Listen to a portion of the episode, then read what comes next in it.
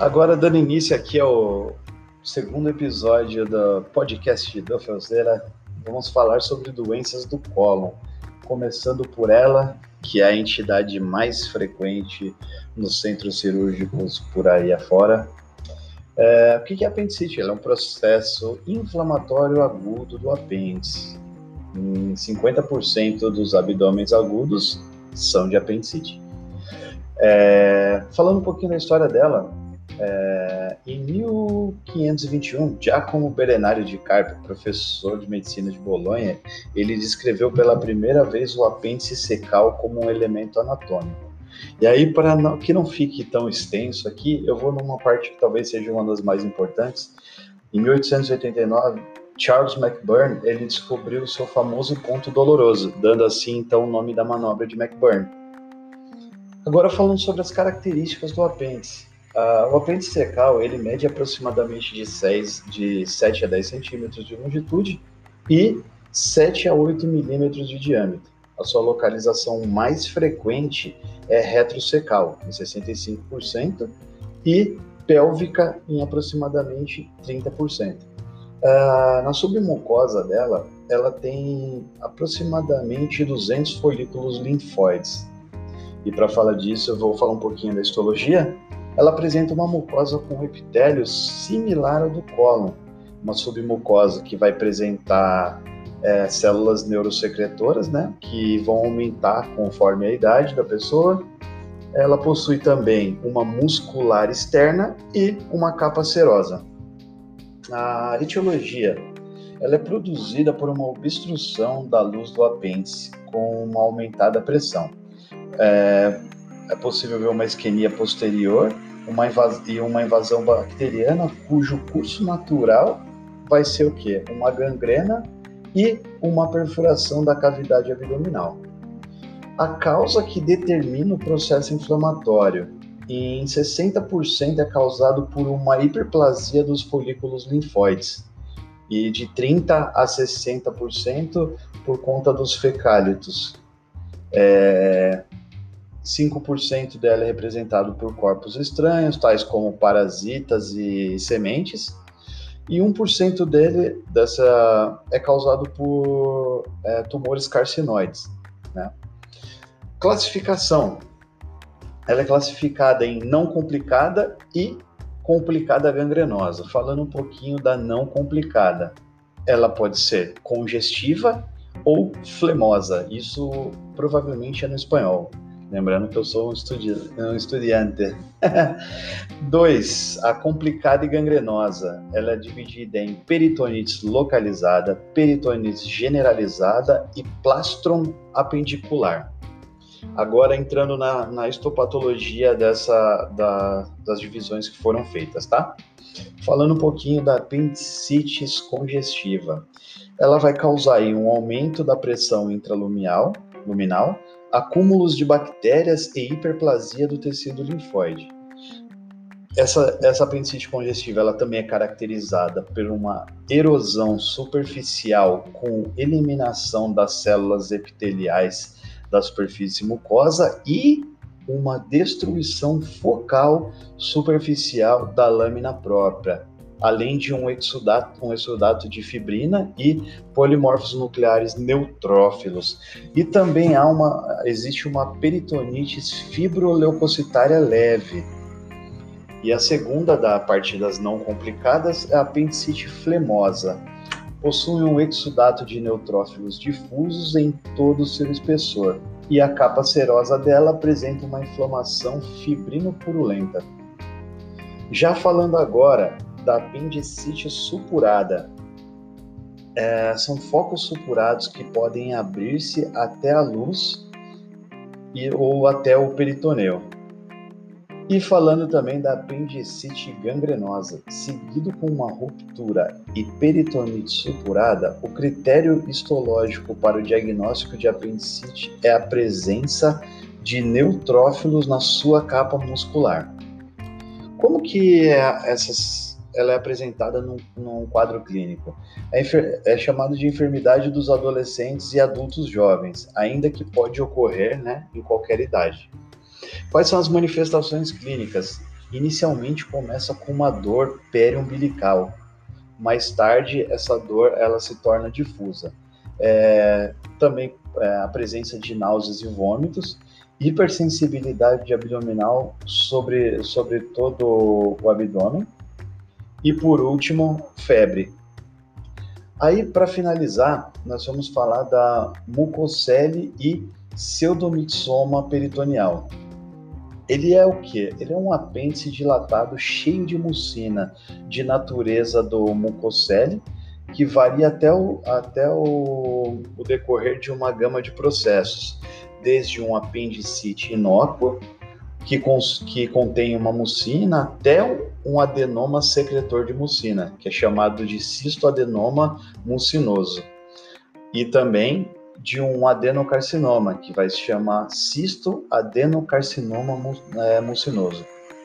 Inclusive, esse último é possível a invasão através da parede apendicular com uma amostra intraperitoneal e disseminação do tumor.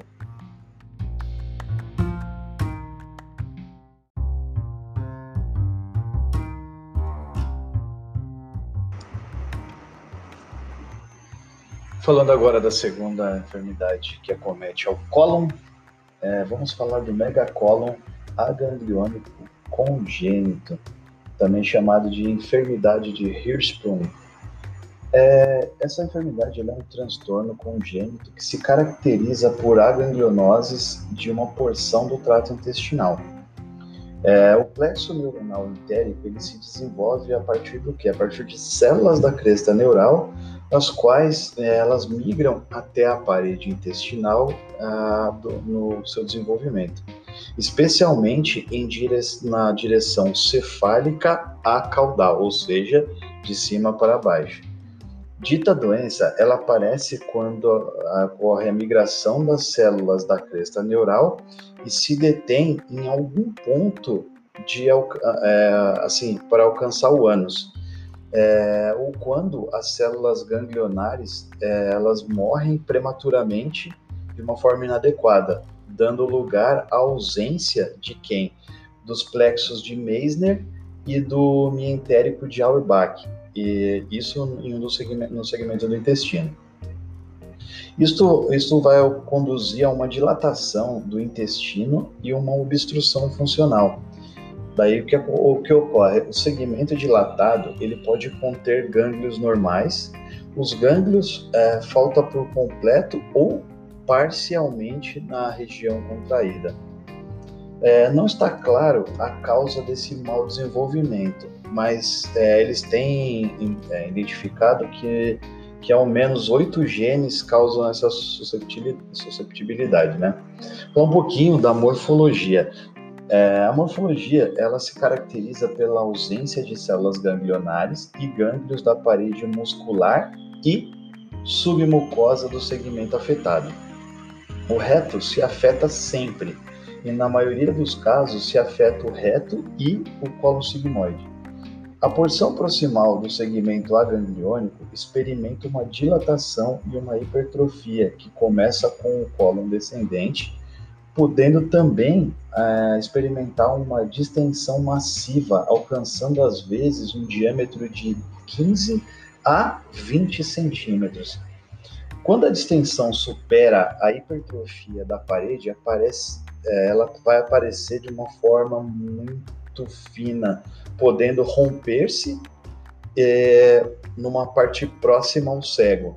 E podem aparecer também uma inflamação na capa mucosa é, ou úlceras perdão, enterocoráceas superficiais. Quais são as características clínicas do megacolon aganglione? É, ocorrem aproximadamente em 1 a cada 5 mil nascidos vivos. Ela é mais frequente nos homens, numa proporção de 4 para 1. 10% ocorrem em crianças com síndrome de Down, 5% em anomalias neurológicas. Vai causar também ausência de emissão de mecônio é, num período pós-natal e uma obstrução ou constipação. pode progredir também para uma distensão abdominal e vômitos biliosos. O interessante de todos esses essas enfermidades que eu falei, e até um erro meu falar agora, que sempre quando para quem estiver ouvindo e tiver interesse, sempre buscar imagens relacionadas à enfermidade para que vocês possam acompanhar. Por se tratar de um podcast, fica um pouco mais complicado. Agora eu queria falar um pouquinho do megacólon adquirido. Ele se pode ver em qualquer idade devido ao que? As enfermidades de Chagas, uma obstrução por neoplasias ou estenose inflamatória, e também por um megacólon tóxico, como uma complicação de uma colite ulcerosa ou também da enfermidade de Crohn. O tratamento é feito por uma ressecção cirúrgica.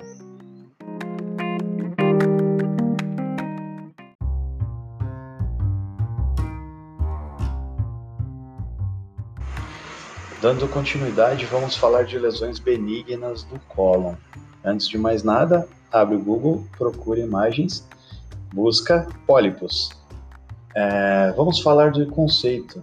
Para saber sobre as lesões benignas, é necessário saber o que é um pólipo. O pólipo é uma massa tumoral que se sobressai à luz do intestino. Todos os pólipos eles começam como lesões pequenas e que são como elevações da mucosa. Esses pólipos eles podem formar como se fossem anomalias na maduração ou arquitetura da mucosa, ou também de uma inflamação dessa mesma, como por exemplo o pólipo hiperplásico. É, eles não são neoplásicos, inclusive carecem de potencial maligno. E também possui os pólipos epiteliais, que se originam como consequências de proliferação e displasia, denominados como pólipos adematosos ou adenomas com verdadeiras lesões neoplásicas, inclusive precursoras do carcinoma. Agora vamos começar falando é, dos pólipos em si e dos tipos dele. Começando pelo pólipo hiperplásico, que ele é um é, os pólipos hiperplásicos do, do cólon, eles são proliferações epiteliais benignas que se descobrem tipicamente né, entre a sexta e a sétima década de vida. A morfologia desse pólipo, eles aparecem com mais frequência no cólon esquerdo e tem geralmente em torno de 5 centímetros de diâmetro. Eles são protusões lisas e nodulares da mucosa, ah, e, que possuem crestas ou, ou pregas. Eles podem ser únicos, mas também é mais frequente que sejam múltiplos, especialmente no cólon sigmoide ou no reto. Falando microscopicamente, é, eles são compostos por células caliciformes absorvidas maduras.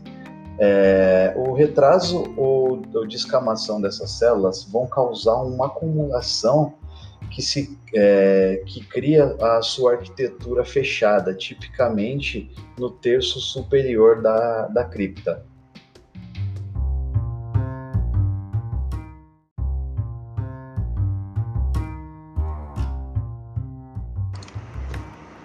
Passaremos agora para o segundo tipo de pólipo, que é ele, o pólipo inflamatório, ou síndrome da úlcera retal solitária. O pólipo que se forma dentro de uma síndrome da úlcera retal solitária é um exemplo de uma lesão puramente inflamatória. Os pacientes é, chegam ao hospital com a tríade clínica de hemorragia retal, uma emissão de muco e uma lesão inflamatória da parede retal anterior. E quais são as causas desse dessa enfermidade? É um deterioro da relaxação do esfíncter anorretal que cria um ângulo é, num, é, cria um ângulo agudo no corpo retal anterior. E isso vai provocar uma abrasão recorrente e uma ulceração da mucosa retal suprajacente. Aí falando histologicamente, nós encontraremos infiltrados inflamatórios mistos, uma tipo de erosão, uma hiperplasia epitelial e uma hiperplasia, hiperplasia fibromuscular da lâmina própria. É, Para que vocês possam entender um pouquinho mais sobre o que eu estou falando, seria interessante vocês buscarem é, lâminas sobre, sobre esse tipo de pólipo. Nós poderemos ver nessas lâminas glândulas dilatadas, o epitélio é proliferativo, as, eros as erosões são superficiais e o infiltrado inflamatório são típicos de um pólipo inflamatório. E também, sem embargo, a hiperplasia do músculo liso dentro da lâmina própria sugere que também é, tenha ocorrido um prolapso da mucosa. Ah, existe, você pode ver também em algumas outras, outras lâminas a proliferação de capilares em um tecido semelhante à da granulação dentro da lâmina própria, originando uma erosão e uma reptilização. Reepitelização.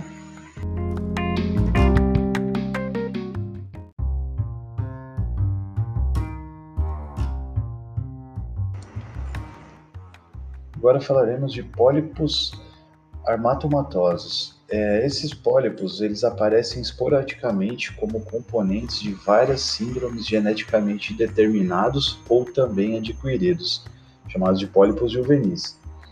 Esses pólipos juvenis são malformações focais do epitélio e da lâmina própria. Podem ser esporádicos ou sindrômicos, mas ainda com a morfologia, com a morfologia com formas que são indistinguíveis.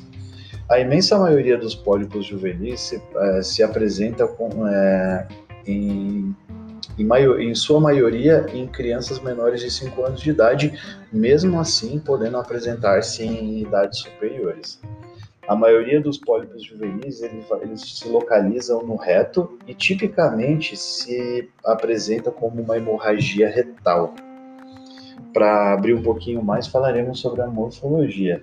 Em sua maioria, eles têm menos de 3 centímetros, são lesões pediculares com superfície lisa de cor avermelhada, tem, possuem espaços quísticos característicos evidentes ao corte, Agora, indo um pouco mais a fundo, falando microscopicamente. É, isso essa é uma outra parte que seria interessante quem estiver escutando, que, assist, que desse uma procurada na, na, numa lâmina de pólipo juvenil, para quem entendesse um pouquinho melhor sobre o que eu vou falar agora. Você observa glândulas dilatadas cheias de mucina e restos inflamatórios, a lâmina própria, ela você observa, ela é expandida por um infiltrado inflamatório misto. E a capa muscular, ela pode estar normal ou também alargada. É possível ver erosões superficiais e criptas com dilatações, neutrófilos muco espessos e restos inflamatórios podem acumular-se dentro dessas criptas, já faladas anteriormente. Agora, direto passaremos para a síndrome de Peutz-Jeghers. Ela se trata de uma síndrome autossômica dominante e rara, que se apresenta é, numa média de idade dos 11 anos, com pólipos múltiplos, armatomatosos digestivos e hiperpigmentação mucocutânea. Essa última, ela vai adotar a forma de máculas azul escuro e marrom, e marrom nos lábios, nos orifícios nasais, na mucosa bucal e também superfícies palmais, genitais e na região perianal. Esta síndrome de, de Peutz-Jeghers ela se associa a uma, um grande aumento do risco de vários processos malignos. Falar, vou falar um pouquinho agora da patogenia dela. É uma mutação heterozigótica que das células germinais que com uma uma perda de função no seu no seu gene 5TK11. A morfologia dela é mais frequente no intestino delgado, se bem que pode aparecer é, no estômago e no cólon, e com, muita, e com muito menor frequência na bexiga e nos pulmões. Agora falando um pouquinho macroscopicamente, você, é, se pode observar pólipos grandes pediculados e com um perfil lobulado. Agora falando um pouquinho da histologia, é uma rede é, como se fosse de, um, de árvores de raízes, características de um tecido conjuntivo, com músculo liso, uma lâmina própria e glândulas recobertas por um epitélio intestinal de aspecto normal. Essa, esse formato de árvore, de de, é, possui a presença de um, de um músculo liso entremesclado com a lâmina e são úteis esses esse entremesclado ele é útil para distinguir os pólipos normais, né, da síndrome de Fels-Jäger e dos pólipos juvenis. Essa é a grande diferença entre eles. Observando num, corte histológico, também peço para que vocês acompanhem isso é, vendo imagens, claro, os pólipos eles podem é, é, se supor com se, se fugir a palavra agora, mas ele pode ele pode se sobressair com um estroma composto por músculo lisa e com uma lâmina própria. Possuindo também uma arquitetura das glândulas, você pode ver é, uma arquitetura completa e a presença de músculo liso é, esses, essas mudanças são mudanças distinguíveis dos próprios pólipos de, de, de Peltz Jaggers é, com os pólipos juvenis. É uma outra diferença importante.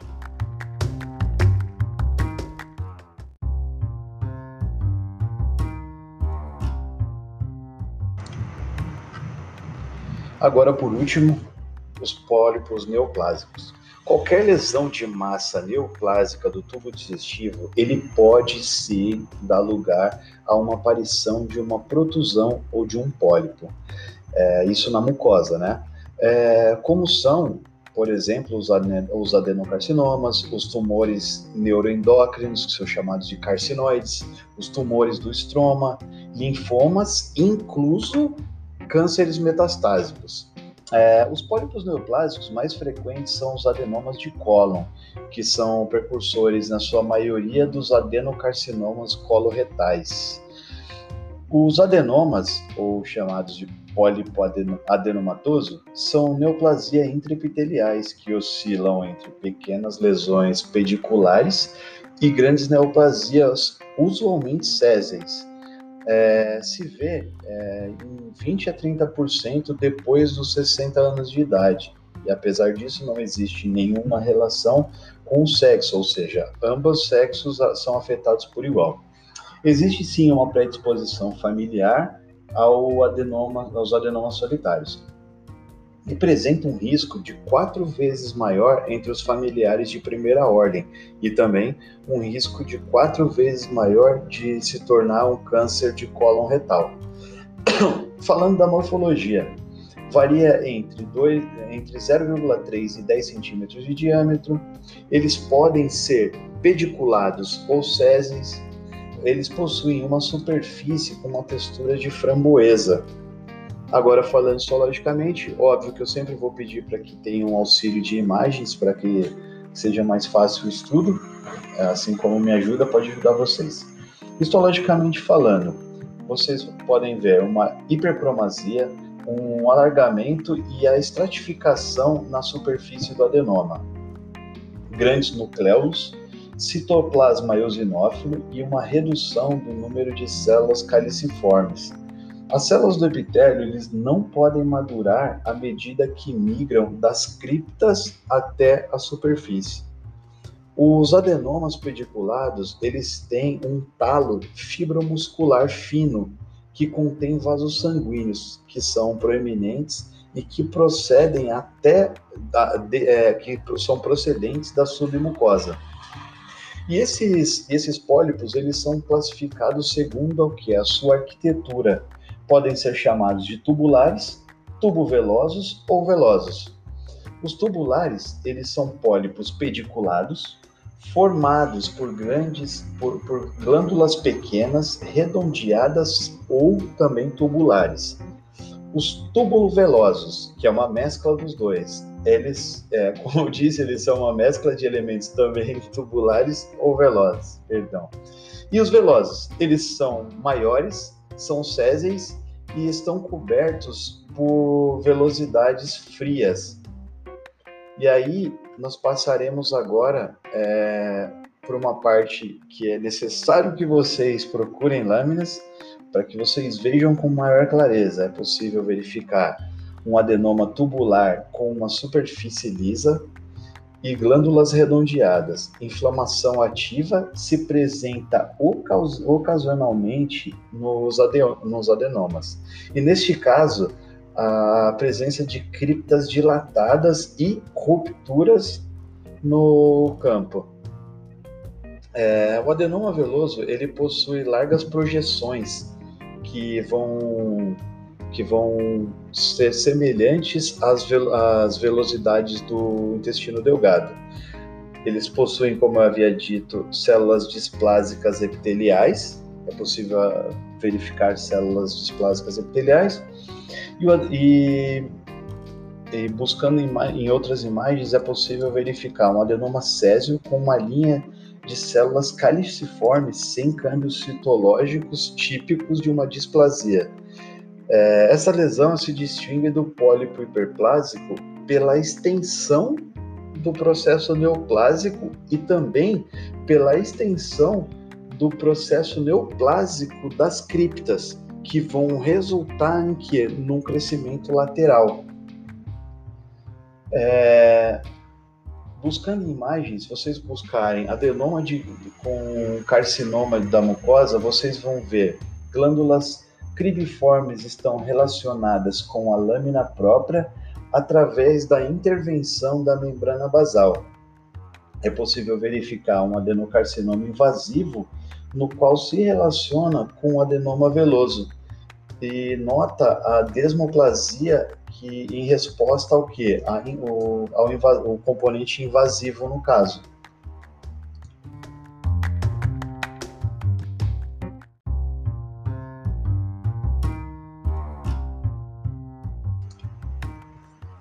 Bom, para ir finalizando a parte de cólon, falaremos, vou falar um pouquinho aqui do câncer de cólon, tá? É, para esse para esse tema, eu recomendo que vocês busquem o canal no YouTube chamado Osmose e vocês vão encontrar um vídeo muito bacana que, que explica bem, com imagens, sobre o que eu vou falar agora aqui. É, 98% dos cânceres de intestino grosso são adenocarcinomas e são a maior causa de, de morte e mortalidade do mundo. E é o câncer de, de cólon, ele é o câncer mais comum de, no trato gastrointestinal. É, eles podem nascer de adenomas, eles possuem sintomas cedo, ou seja, são mais fáceis de detectar, é, podem ser curáveis mediante uma intervenção cirúrgica. A incidência maior desse câncer é entre os 60 e 69 anos de idade. Ele possui uma relação homem-mulher de 2 para 1 em tumores no reto. Falando um pouco sobre a morfologia, ele possui uma distribuição de câncer cólon retal de é, cego e cólon ascendente para 22%, no cólon transverso de 11%, cólon descendente 6%, recto sigma de 55%. Os tumores de, de cólon proximal, eles crescem em uma forma poliploide e crescem através da parede. Raramente vão produzir oclusão. É, em, já em outro caso, o câncer de cólon distal, ele, ele tende a ser anular, dando imagem, dando a imagem do que de anéis, de como diz no livro, anilhos de servilhetas, que são que são anéis de guardanapo. Microscopicamente falando, é, é, são encontrados tumores tomados por células cilíndricas altas que se parecem com o epitélio displásico que é encontrado nos adenomas. O componente invasivo dos tumores ele vai provocar uma resposta de uma resposta de desmoplásica, o que deixa o estroma com uma consistência um pouco mais firme. Alguns tumores eles tomam eles eles tomam poucas glândulas, porém outros eles vão produzir uma abundante mucina que vai se acumular dentro da parede intestinal e se associar o que eles associam essa essa abundante mucina que vai se acumulando a possíveis é, maus prognósticos. Os tumores também eles podem estar formados por células em anéis de célio é, que são similares ao que é os cânceres gástricos. A patogenia do câncer de cólon, anomalias genéticas e epigenéticas, se deve ao que? A mutações nas enzimas de reparação dos, er dos erros de formações de pares de, de DNA. Vou falar um pouquinho agora da clínica do câncer. É, o câncer de cólon direito, você, a principal sintoma é o cansaço e a debilidade, além da anemia ferropênica, que pode causar por conta da hemorragia. O câncer de colo esquerdo, ele pode causar uma hemorragia oculta, pode causar mudanças nos hábitos intestinais, dores cólicas e, é, sentir um desconforto no quadrante inferior esquerdo. É, agora, histologicamente falando, é, se produzem, se possuem mucinas, lembrando que eu, tinha, que eu havia dito, mau prognóstico. Invasão da muscular própria possui uma redução da taxa de sobrevivência, ou seja, invadiu a, a muscular, a taxa de sobrevivência cai bastante. A presença de metástase em gânglios linfáticos, que vai causar também um fator de mau prognóstico. E os fatores de prognósticos eles são comparados por um sistema chamado de TNM. É, a classificação do TNM do carcinoma de colo e de reto, né? Vamos falar aqui. É, se dá a uma letra ou um número para descrever o tumor nos gânglios e nas metástases. Só um adendo, é, esse tipo, quando ocorre essa metástase, os primeiros lugares que são que aonde são detectados esse câncer é no pulmão e no fígado. Dando continuidade ao TNM. O T se refere a tumor, o N se refere aos gânglios linfáticos e o M se refere à metástase. Então tá. Aí falaremos do T1S, que seria o carcinoma in situ, ou seja, uma displasia de, de alto grau ou um carcinoma intramucoso que invade a lâmina própria. Esse é o, T, o T1S. O T1 ele é um tumor que invade o que? A submucosa. T2 ele vai se estender um pouco mais até a capa muscular, mas, porém ele não a penetra. Aí nós temos o T3, que é a penetração da capa muscular em la subserosa. E por último, o T4, o tumor ele invade a outros órgãos e estruturas. Aí nós teremos a classificação de N. NX não, não, não, não é possível avaliar os gânglios linfáticos regionais. N0 é, possui uma ausência de metástase nos gânglios linfáticos regionais. N1, metástase em 1 a 3 gânglios. N2, metástase em 4 ou mais gânglios. Agora nós vamos à classificação de M, lembrando que é, é o método TNM. É, o MX não é possível avaliar metástase à distância M0, ausência de metástase à distância, lembrando que aí você, você pode avaliar, e M1, que é metástase à distância.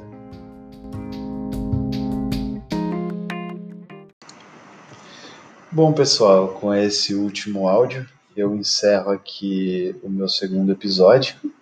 Uma experiência doida de ter que falar e saber que pessoas de qualquer lugar podem ouvir. E enfim, isso é isso me deixa um pouco ansioso talvez. Mas eu queria agradecer a quem ouviu até aqui de verdade.